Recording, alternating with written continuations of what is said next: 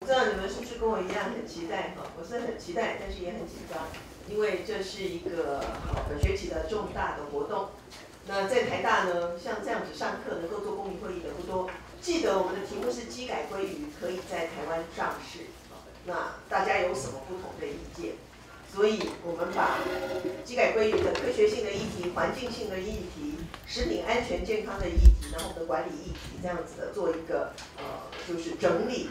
那这样的话，我们可以比较 focus，同样同类型的问题就同时来一起考量，那你们整理资料也比较方便。好，那记得我们的公民会议其实是一个漫长的准备啊。我不把不是只把你们当做一个公民的代表而已，而是将来你们可能参与甚至主导公民会议，所以你要知道前面发生什么事，中间临场发生什么事，最后怎么样子的呈现公民会议的成果。所以其实我们有所有的这些程序，那花了很长的时间让大家有资料可读啊，然后接下来读资料的时候一定有很多地方读不懂，所以在这里呢，我们就进入到不懂的事情怎么办。我们就让他不懂就过去，然后就再让媒体或专家来这个主导嘛。显然我们不是希望这样，所以接下来今天我们最重要的事情就是我们请到专家。同学也记得，我们请专家的时候，林国明教授说，因为这是一个多元思维的社会，所以议题本身就一定有多方的看法，呃，不会是正反两面或者是黑白两方，因为食物的部分本来就有很多组合。我们说它是一个像光谱一样的。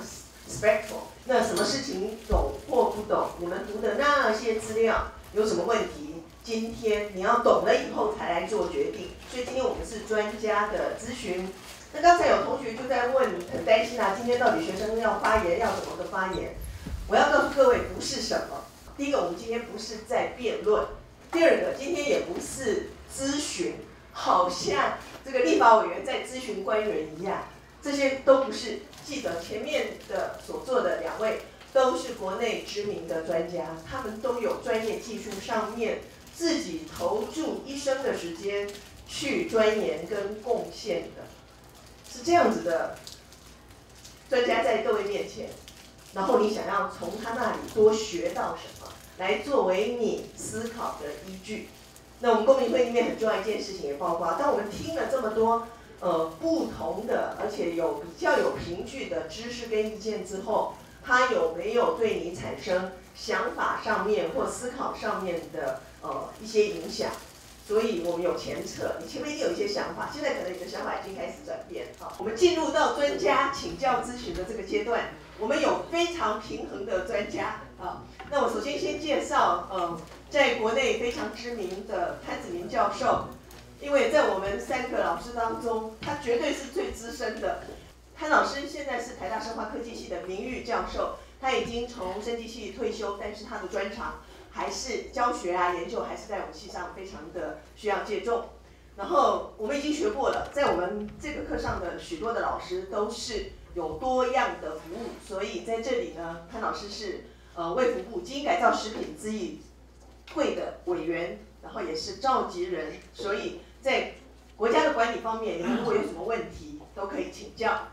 从食品到饲料，就是动物使用的方面。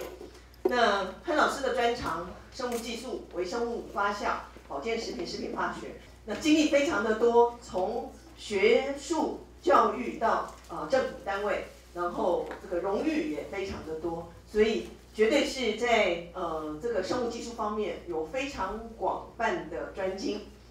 那我们第二位专家呢，是来自海洋大学水产养殖学系的郭金泉郭教授。因为我们这次的议题是机改鲑鱼，哈，这是我们非常面对的一个呃很不一样的食材的对象。所以你可以看到郭老师的专长，基本上就是生物的保育、低温生物，然后遗传育种，这个生物技术非常的有关。那呃郭老师呢，他的经历也非常的独特。他不只是在台湾念完学士，他实际上是跨博士的。他在日本东京大学学产学科获得学位，然后最后到德州的农工大学，就是得到他的野生动物与渔业博士。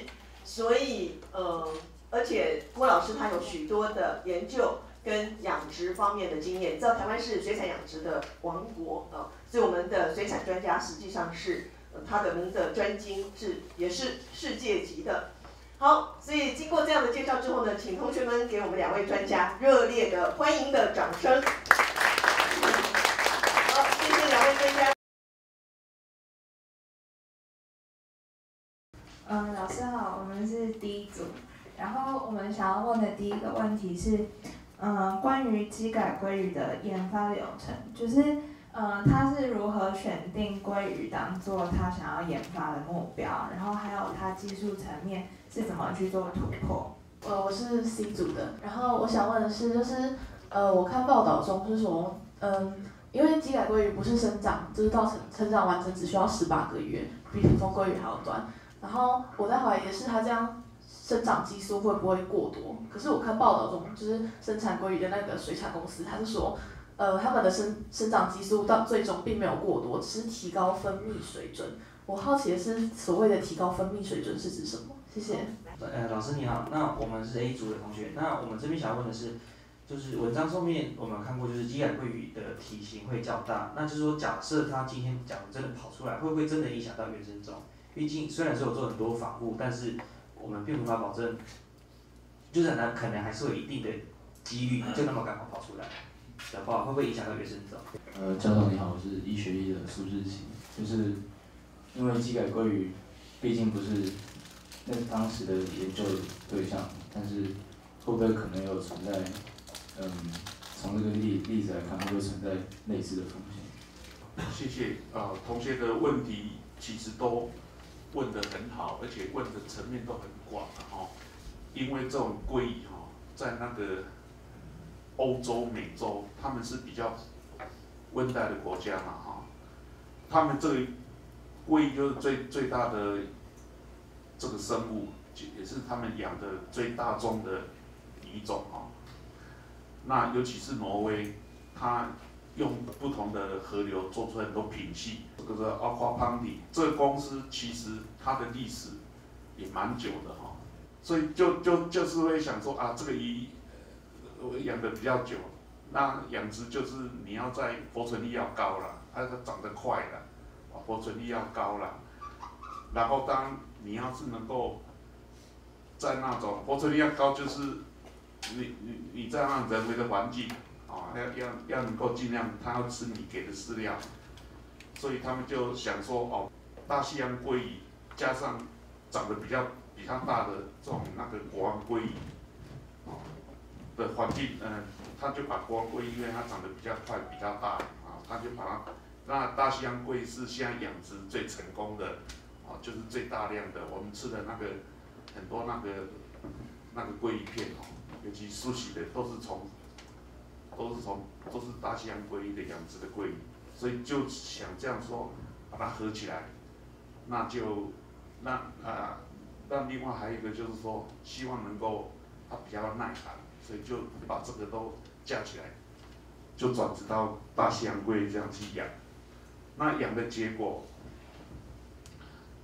一般这种基因转殖哈，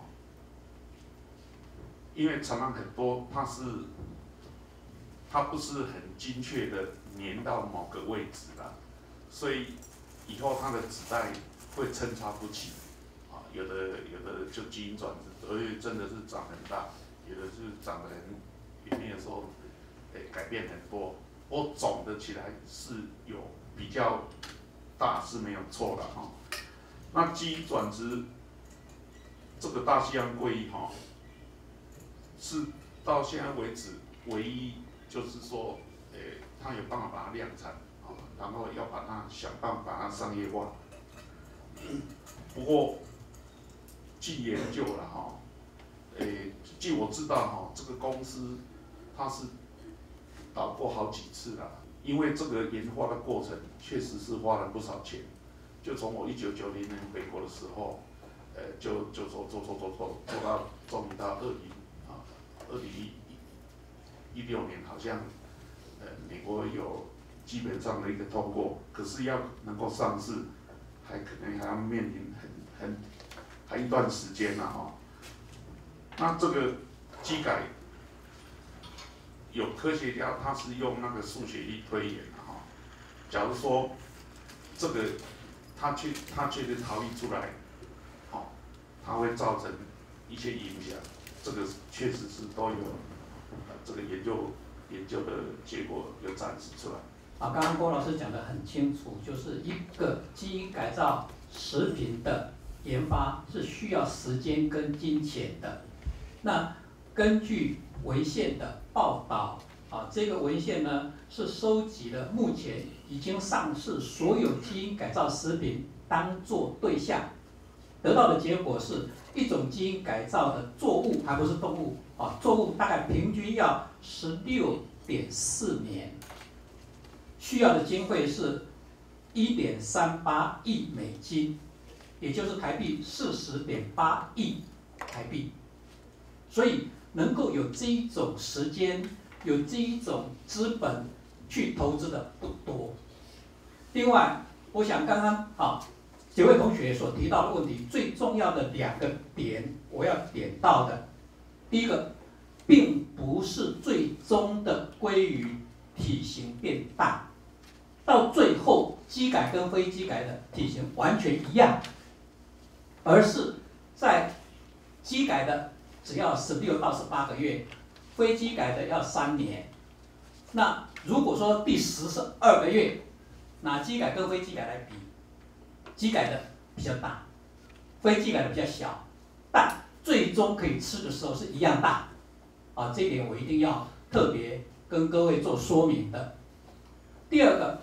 所以会长得比较快，是因为它们是耐寒，也就是说，在温度低的季节里面，它们的生长激素继续作用。哦，并不是说生长激素无限制的多，而是在寒冷的季节里面，它照样能够生长。所以我想，我就提出这两点，啊，给各位当参考。谢谢。同学们还有没有进一步的问题？在这个议题上面，教授你好，呃，刚因为他有提到就是生长激素的总量不变，那我想问这个总量是指他从出生到他从开始养殖到他贩售这段时间吗？还是说他是用三年来算？所谓量比较多，并不是说量比较多，是因为它能够耐低温，也就是说同样一个酵素量是一样多的，那非机改的，比如说它到五度以下就没有办法作用。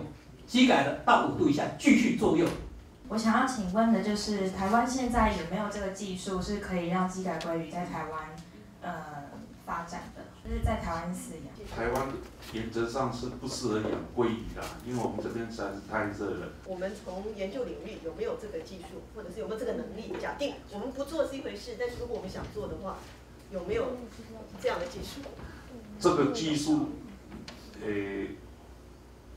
你愿意花钱，应该都可以做得到了。就是老师你说，就是他用那个他植入抗寒的因子，所以让它在低温的时候，它体内酵素可以继续作用。那既然它都已经是养殖的鲑鱼了，为什么它不要直接调控水温就好？就让它不要在那么低温的环境，那就不用机改了。如果我要在河里面养的话，如何去控控制整个河的温度？当然，我如果在小型的室内的环境去养的话，可以做得到。同样的，你种水稻，你在实验室可以做，但你放到田间试验，好放到真的农地去耕种就没办法了。可是他不是说为了防止机改鲑鱼逃逸，所以他会用在一个什么陆生池，然后有非常严密的对，那是很大的范围内，啊，那那个陆生池当然没有错，他为了要避免它逃掉是。跟外界隔离的，但是那个空间还是相当大。你去控制它的温度，跟去控制它的基因，应该是控制基因的成本来的低。那，而且就是说，如果你有这一种技术的话，你永远就是固定的温度就可以了。但你如果是原来的种的话，你必须随时都要去控制温度。这个就是一个很吊诡的地方啊，就是那个，比如说这个阿夸潘体，它开发出来的，它是在这个。这个比较东北角啊，这是美洲的这个比较寒冷的地方，可是他不在那边养，他反而在巴拿马，哦，这个这个中中南中南美洲这边养养这个鱼。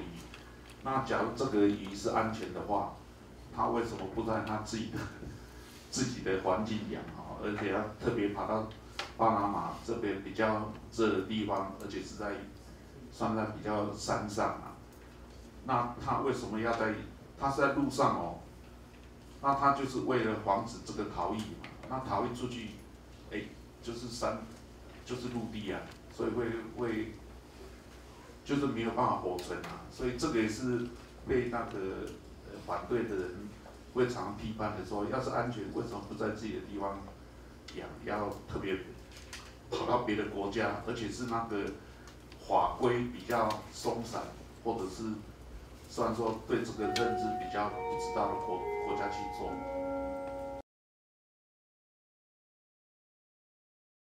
教授好，我是法工商的恩雷亚。from Group B.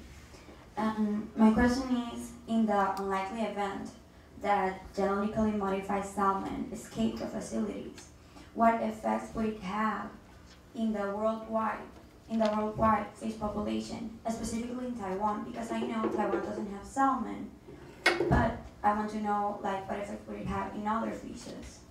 关于这个 environmental issue 哈，这个机改鲑鱼这个公司啊，它自己也承认了哈。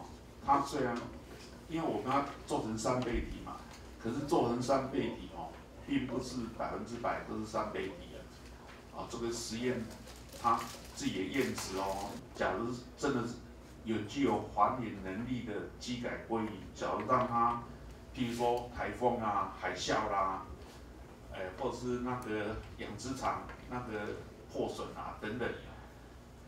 然后就这样子跑出去以后，到底会对生态造成什么影响？哦，这个只能用那个 simulation 啊，用这种数学生态学家用那个数学呃模式去推估了。他们说，假如有六十尾的话，跑出去机改的，那在六万尾野生鲑鱼族群的话，这个野生族群会在四十个世代之内就灭绝掉。这个是就是 simulation 出来的结果，因为现在没有那个数据。动物呢，在台湾还没有开始审查，所以我没办法给动物方面的资料。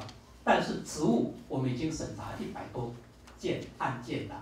那对于植物的部分呢，我要跟各位说明的就是，所有的植物，我们必须做两件事。第一个，我们要把你这一个基改的，假设是黄豆，它的开花期多久？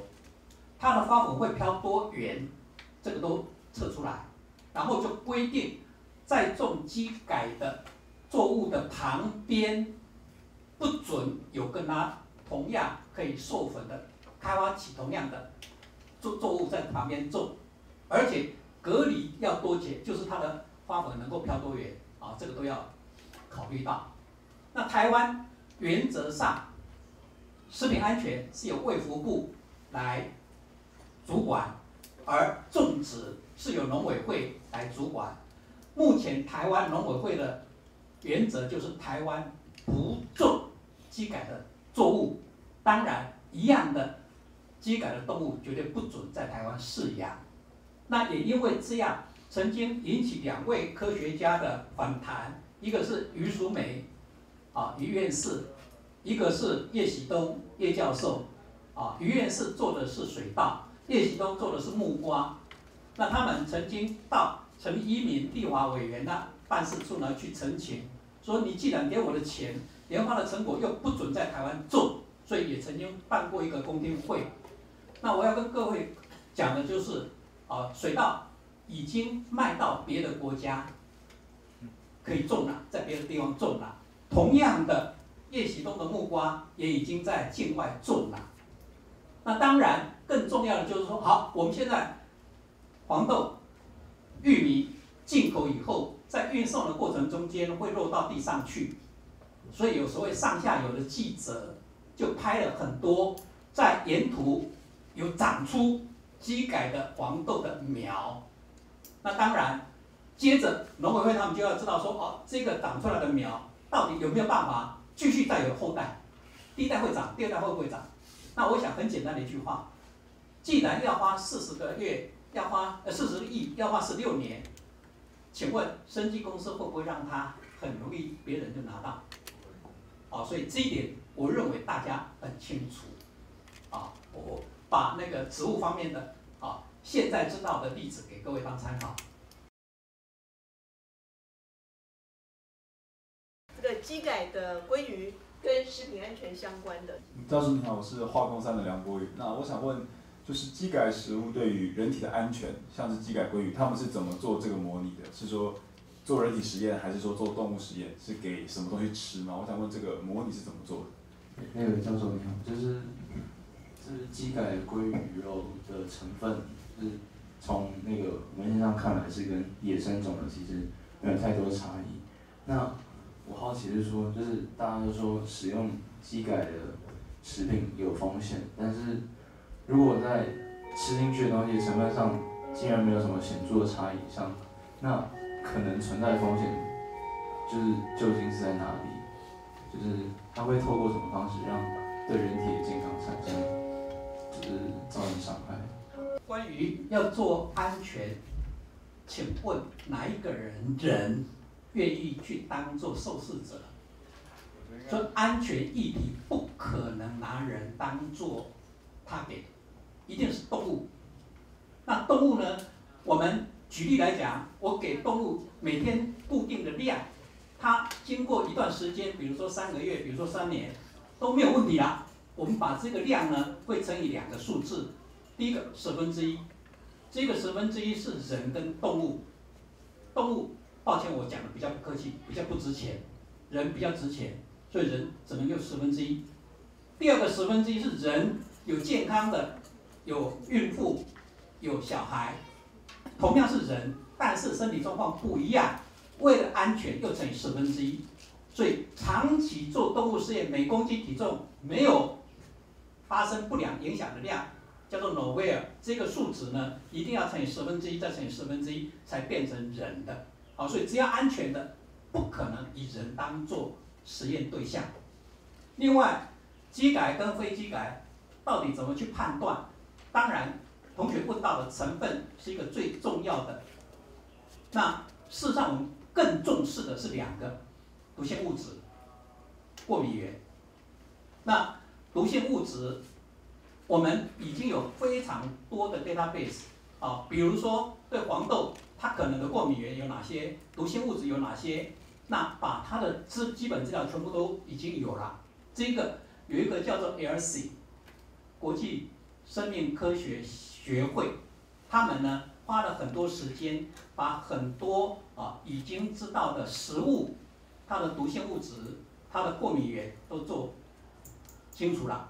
然后我们现在就是把基改的跟非基改的，如果你基改的跟非基改同样含这个成分量是一样多，我们叫做实质等同。那如果这个量超出范围，这所谓的范围呢，必须是同样是黄豆，不同地方不同的种有一个平均值，在这平均值的上下多少，这个都有规定啊。如果跟在这个范围内，我们就认为实质等同；但超过这个范围，我们就必须要求他去做毒性试验，去做过敏性试验啊。所以在安全方面，常常有人说，那在国外做的数据，台湾承认吗？我们非常重视的就是说，你这一份报告是从哪里来的？做这个实验的实验室是不是通过认证？如果是在国外做的，我们照样可以接受。啊，我们目前的审查是这样做的。类似刚呃潘教授讲的这个实质等同哦，我呃就机改啊跟那个没有机改的啊实质等同。我我给各位一个一个基本观念啦哦，呃，那个你要证明两个东西不一样哦，你只要找个只要找到找到一个不一样，就可以说它不一样，对不对？这个我们学统计都这样。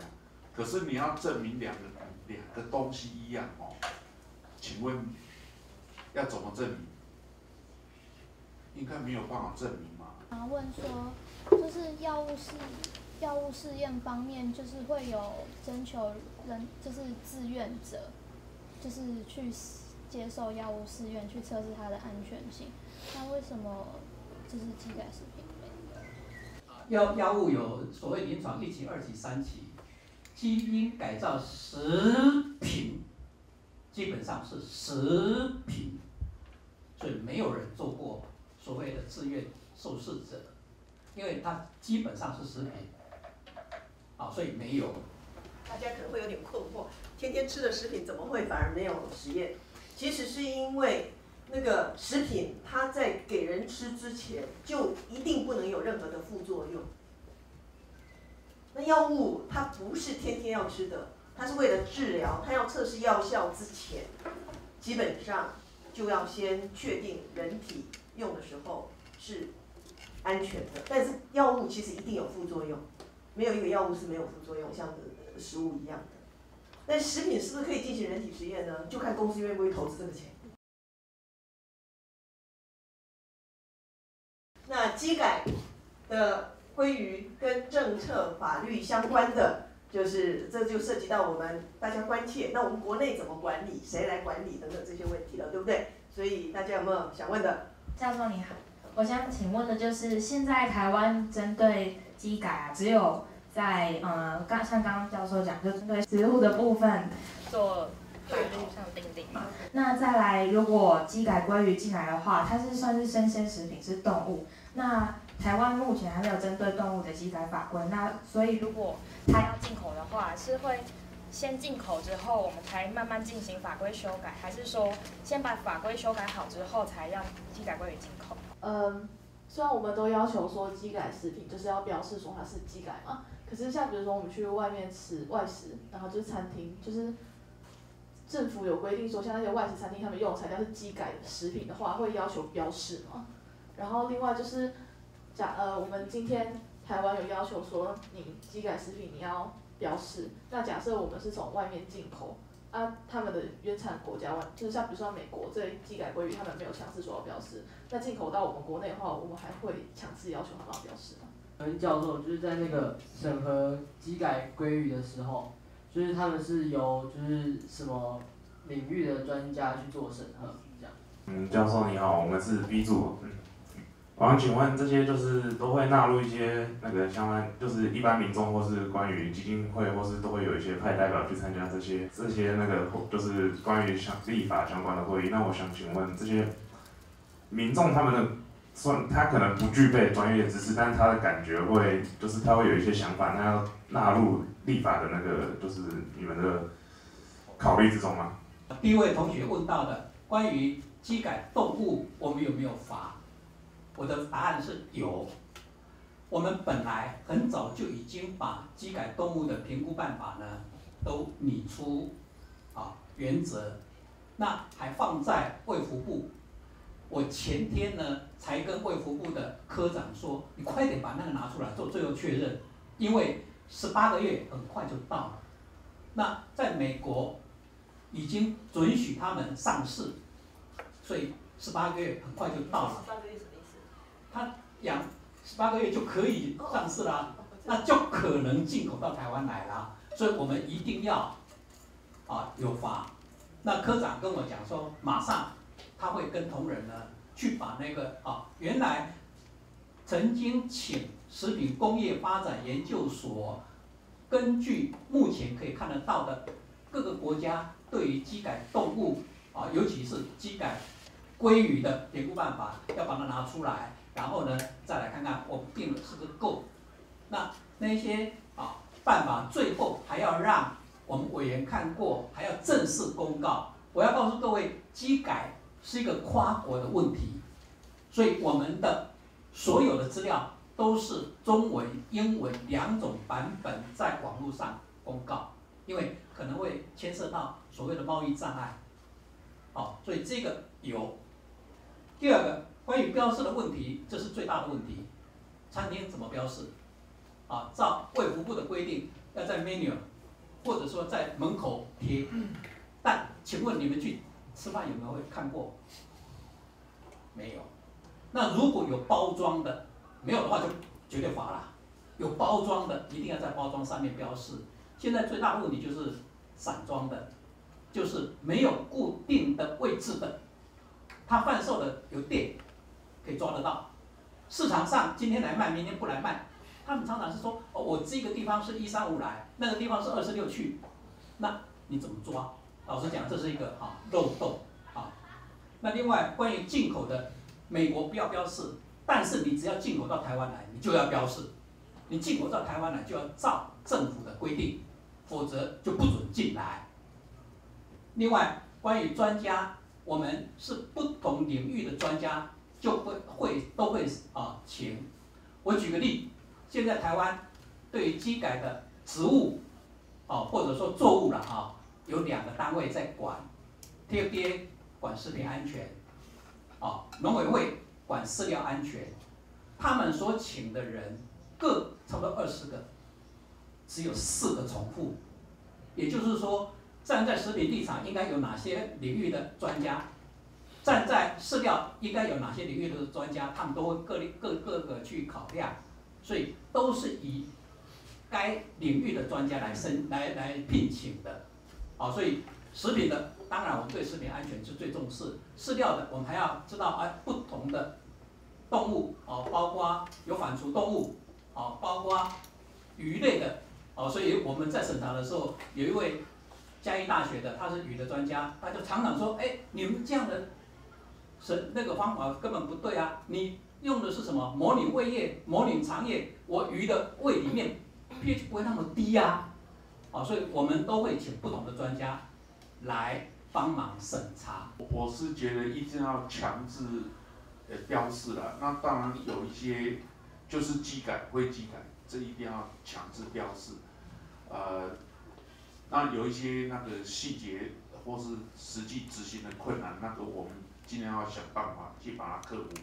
为什么我觉得说一定要强制标志呢？因为我们对这种有余力的东西哈，让那个消费者有选择的权利。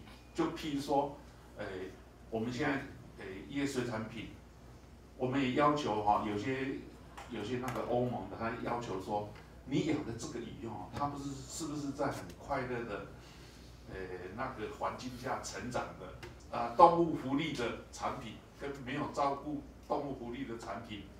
他要把它区分出来嘛，哈，让消费者有选择的权利，然后让你能够说，我我支持的是哪一个啊哪一个产品？谢谢。好有一个问题要请两位老师再补充一下。刚才这位同学问的是说，在这个专家审查委员会里面，是不是有纳入非专业的社会人士？好，比方说主妇联盟啊，这些关心食物的妈妈啊等等，在这个部分，两位老师的看法？我想，主妇联盟绝对有专家，并 不是没有专家，啊，绝对有。那委员考虑的对象，当然也包括 NGO，包括，啊，另外，我们除了审议小组以外，还有一个知议会，知议会主要就是大原则的制定，知议会开放给外面的人来参加。但没有发言权，这个我们都做到了。所有团体应该都要有机会表达他的意见，就好像我们今天这个公民会议哈，来自不同领域的，有日文系的，有有有还有什么系，啊，就是都都大家都来这样子是最好的，因为这个都是关心到我们每个人的日常，每个人都要面对的问题。谢谢。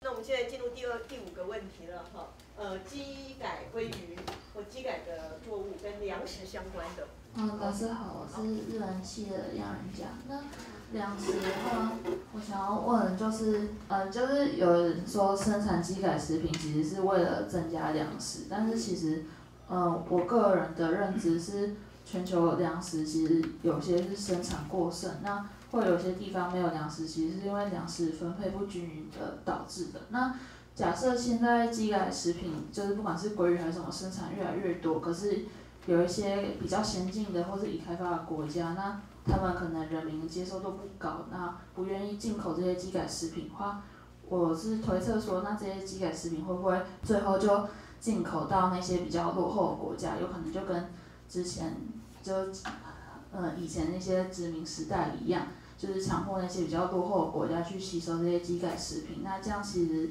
呃跟前面议题有点像，就是会不会又变成说是把这些比较落后国家的人民当做受试者那种感觉？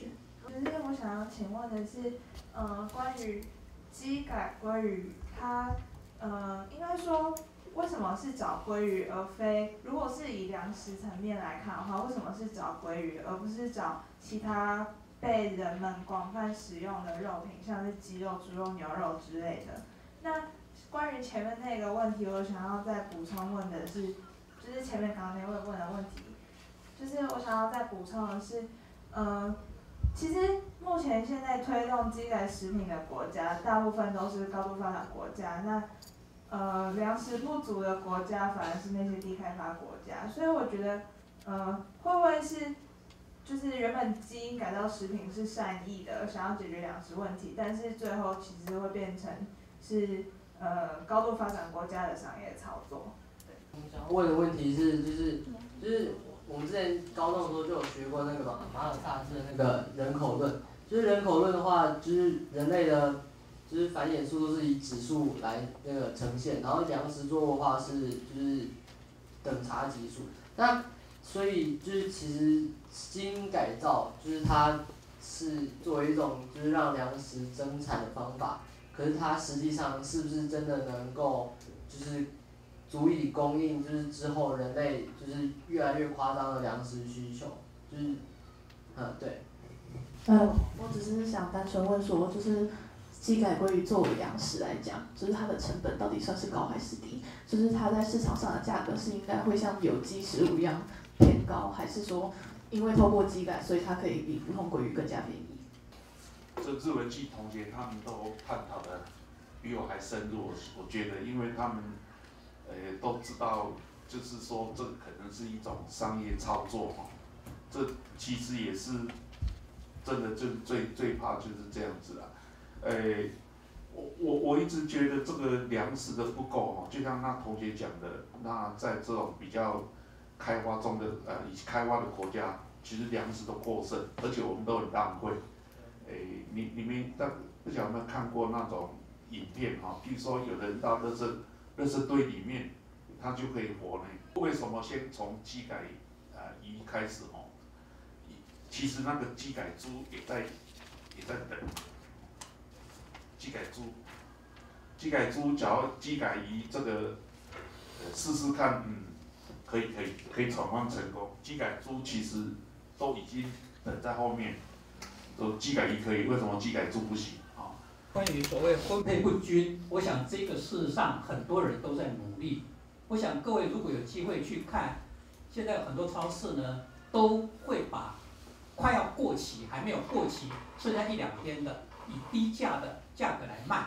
我认为这个慢慢的啊会改善。那我想各位都有经验，你参加喜宴，请问过一半以后的食物你吃多少？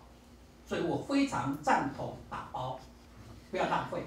好那关于鲑鱼，为什么是鲑鱼？我想很多都在做，哪一个进度快，哪一个就先上市，啊，并不是说鲑鱼啊，呃，特别怎么样？我想是因为研究规律的人，他的进度比较快，啊。另外，所谓的商业操作没有错，很多人对孟山都公司恨之入骨，还有所谓孟山都日。那我要告诉各位，这一种。一个公司独大的，啊，事实上现在是有六个生技公司了，这种情形呢会被打破。为什么？现在有所谓的混合体系，A 有抗虫，B 耐除草剂，把 A 跟 B 用传统方法可以得到所谓混合体系。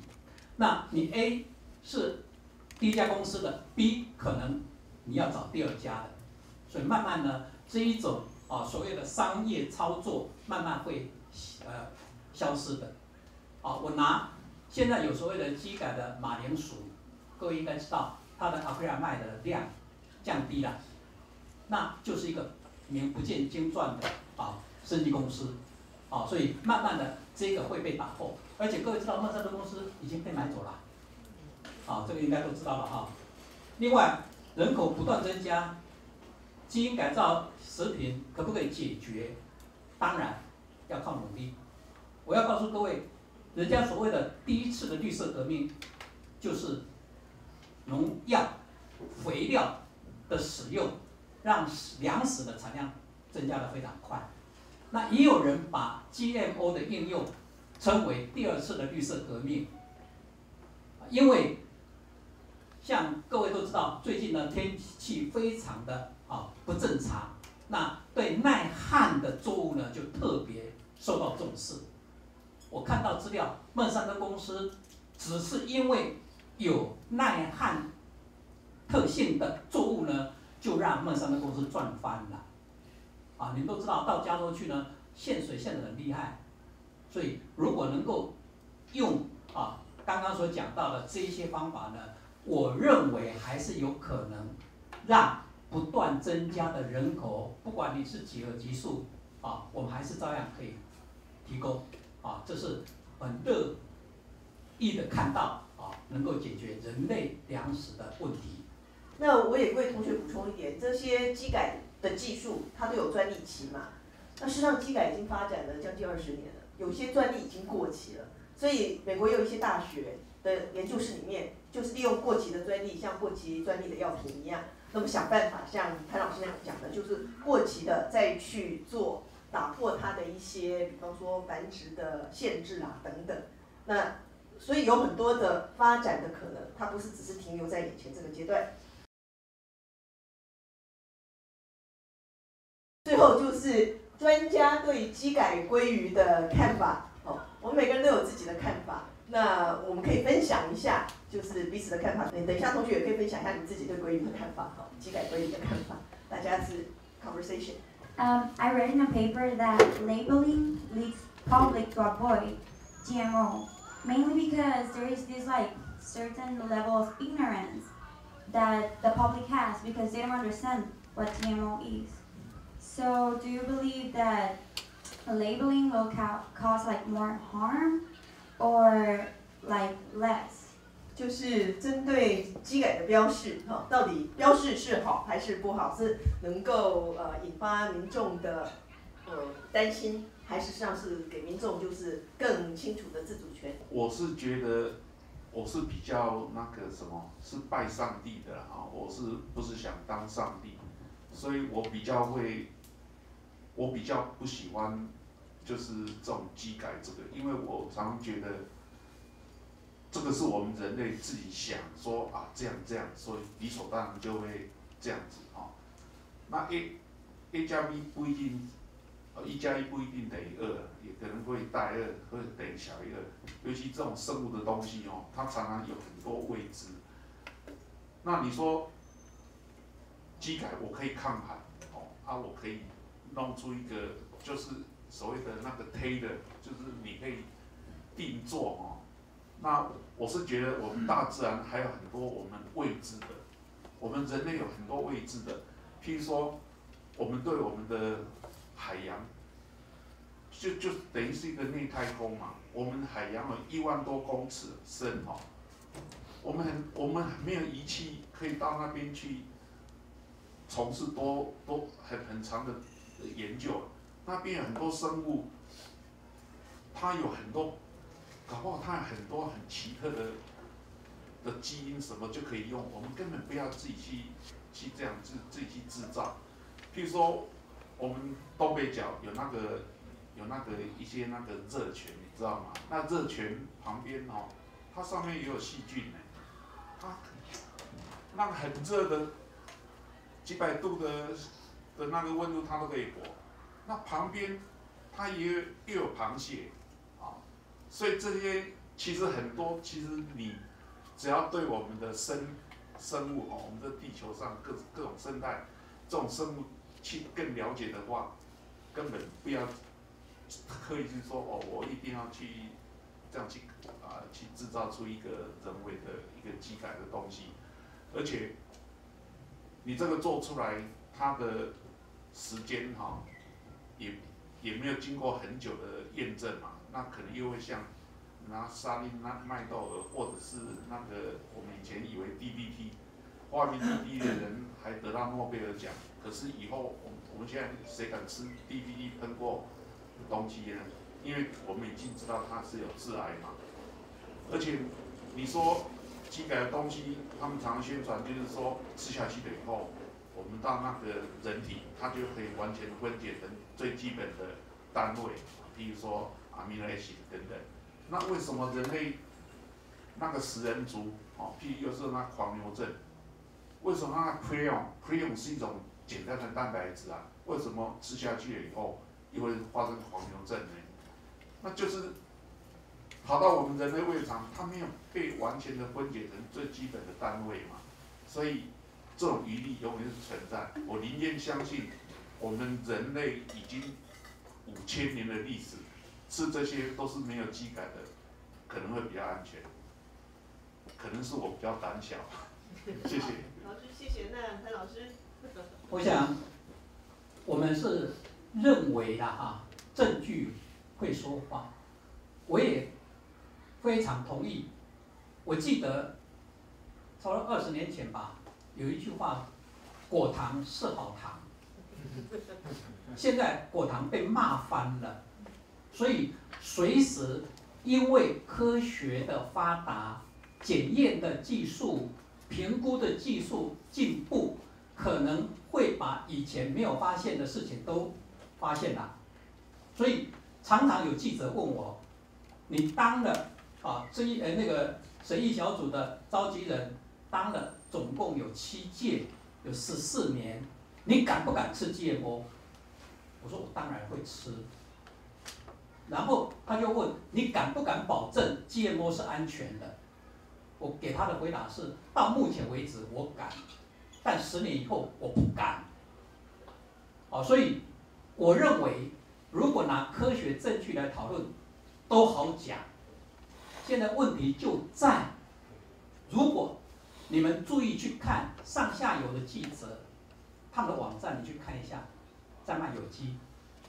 主部联盟的网站，在他们的市场在卖什么有机？我最怕的就是牵涉到商业利益的时候，科学就讲不通了。好，所以我要非常恳切的跟各位说明，我是基因改造食品审议小组的召集人，但我也是消费者。所以我们在看资料的时候，只要有一点点疑惑，我们会追根究底，没有。得到答案，我们不会让他通过。肖老师也曾经是我们的委员，我们都了解到有一个黄豆，它的油含量特别高，那个产品在审查的时候，营养组的他们就说哦，那以后呢，一般的人就把这个机改的黄豆呢，就当做一般的黄豆吃，就会吃它太多的油喽。那怎么解决？当然，这就是一个议题，我们要让厂商。讲出来的我们都接受，我们才会核准。那我要告诉各位，卫福部呢现在的做法就是说，厂商有义务，每一你本来是每五年哦换证的时候要这样这样做，现在已经改成每一年都要这样做。他们自己要去审备，对你的产品，只要在文献上面有对你的疑惑，你就要回答，否则我们就随时可以终止。让你在台湾销售的，啊，那个登记证就撤掉了，所以我认为，在这一种情形下，应该可以保护消费者。那标示，当然，我认为一定要标示，本来人就有选择的权利嘛。我今天我宁愿花，不管说现在的有机价格是否合理。我敢跟各位讲，百分之一百、百分之两百不合理，应该比较贵，但是不应该贵到这么贵。好，那你如果说你宁愿花更多的钱，让我五代、十代以后的子孙不会受到影响，OK 呀。但我认为一个人要去推销的东西，不应该把假想敌说成是罪恶，我认为这是要不得。哦，我认为最重要的就是应该。based on scientific 啊 evidence，你有科学证据拿出来讨论，我们都很愿意讨论。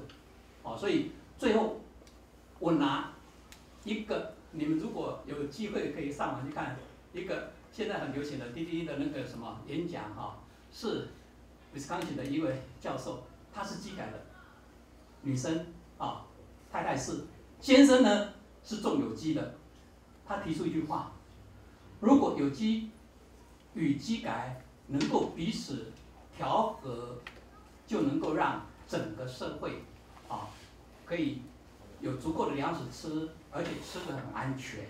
啊，我就把这句话呢当做最后的结语给各位，谢谢。好，那我们就首先谢谢两位专家给我们这么多的许多呃资讯啊、知识啊，还有我们现实状况、国家的管理等等。我相信这都是身为消费者呃非常关切的议题。所以我们先给我们两位老师热烈的掌声，谢谢他们今天来陪伴大家，然后把他们的经验，还有他们的人生哲理、专业立场哈、都跟同学们做分享。我们的专家。不只是专家，他们也是消费者，他们也是为人父母的，也是老师，很愿意跟每一个人做这种呃很具体、很理性的沟通。你会发觉每个人可以有自己不同的选择，啊但是我们不会把自己的选择强加在别人身上。而每个老师、每个专业人员，你都可以看到，我们尽责的把自己的知识、技术尽量做到尽量的提升。不管我们是在创造产品，还是在监督产品，其实两边你不管你要站在哪一方，知识技术的基础是一样，